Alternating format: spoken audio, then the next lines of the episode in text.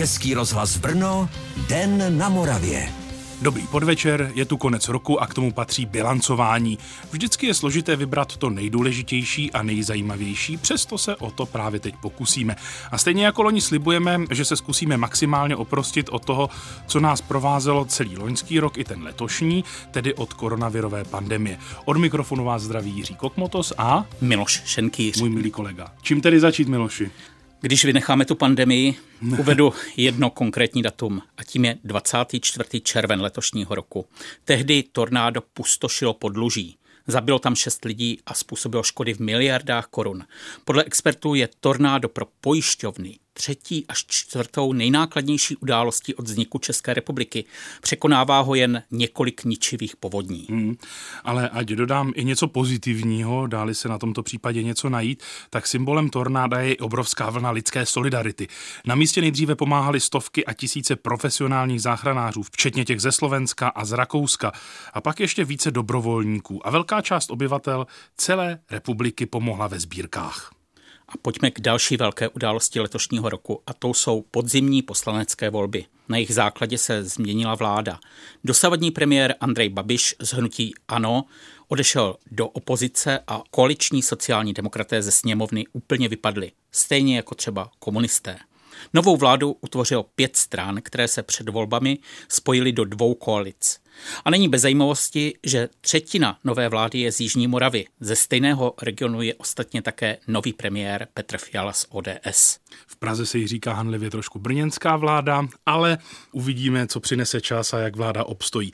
S předvolebním obdobím je ale spojená také řada dokončených staveb. Já připomenu konec stáhlé modernizace nejstarší části dálnice D1, i když úsek u Brna zatím na vylepšení čeká.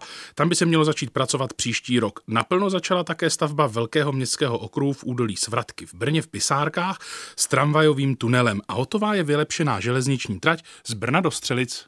Na druhou stranu, ať to doplním, letošek je také začátkem hlavní části velké rekonstrukce železnice mezi Brnem a Blanskem. Poté nepojedou vlaky celý příští rok.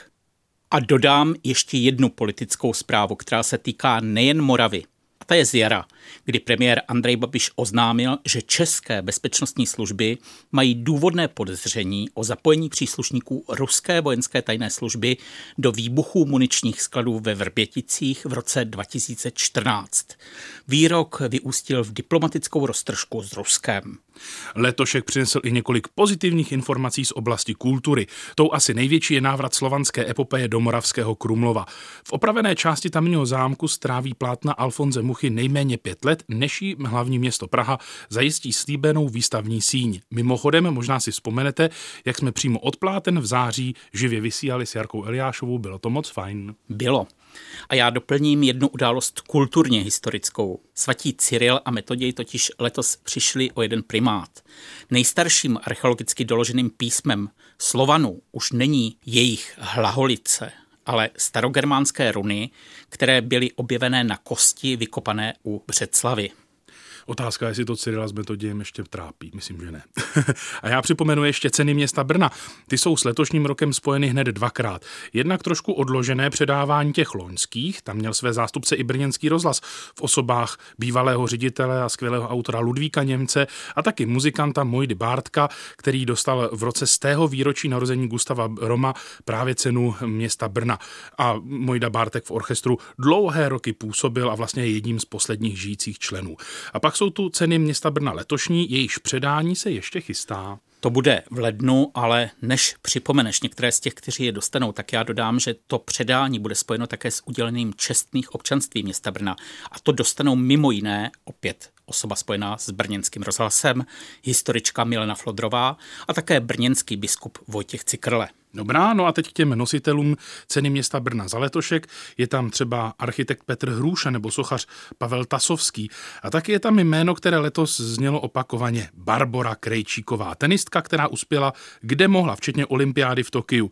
Tam zazářili i další lidé spojení s Jižní Moravou. Určitě nezapomeneme, jak Japonci scháněli dvě české vlajky, když o zlato ve sportovní střelbě bojovali Jiří Lipták a David Kostelecký.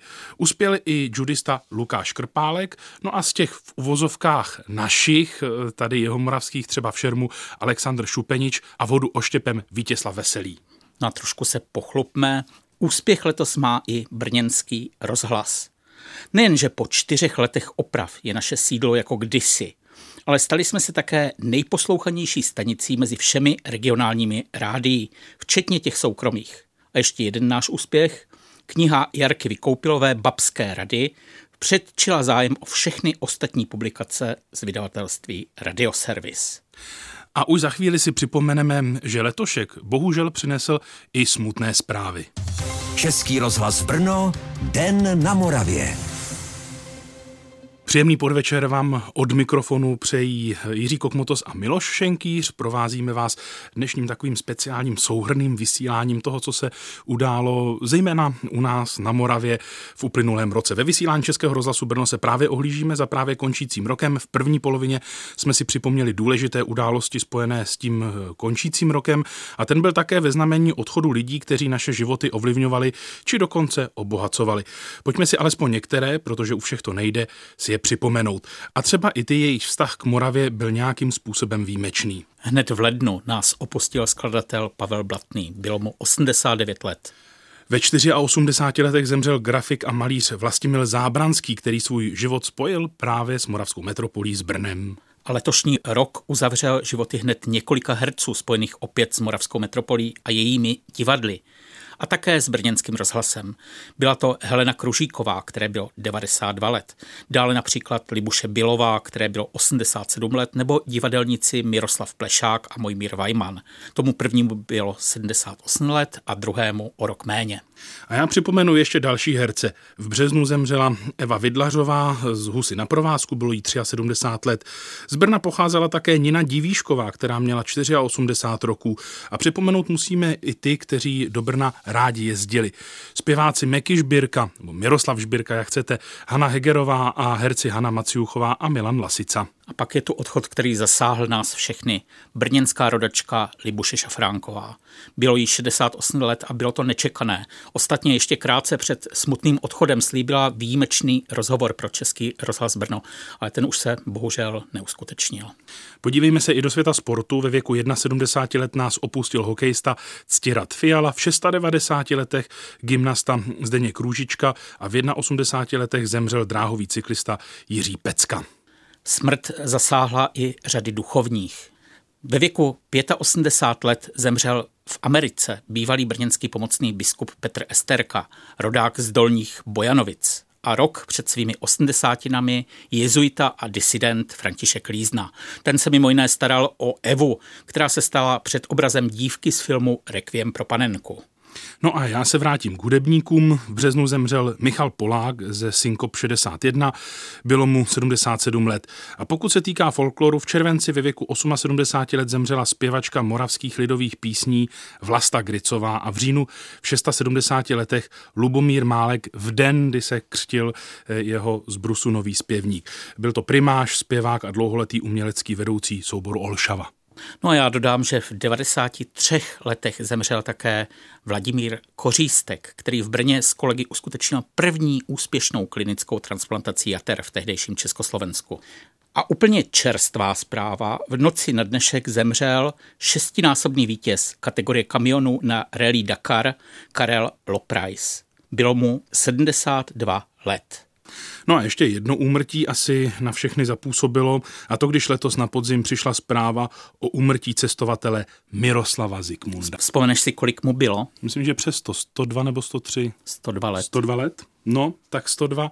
A do poslední chvíle byl velmi aktivní, eh, takže asi popřejeme našim posluchačům, aby naše zdravá moravská nátura dala eh, šanci se dožít v plném zdraví a nadšení takového nádherného věku, jakého se dožil pan Miroslav Zikmund. Ohlédnutí za rokem 2021 pro vás připravili Miloš Šenkýř a od mikrofonu se také loučí Jiří Kokmotos. Tak šťastný nový rok. Hezký nový rok a zdravý nový rok. Český rozhlas Brno, Den na Moravě.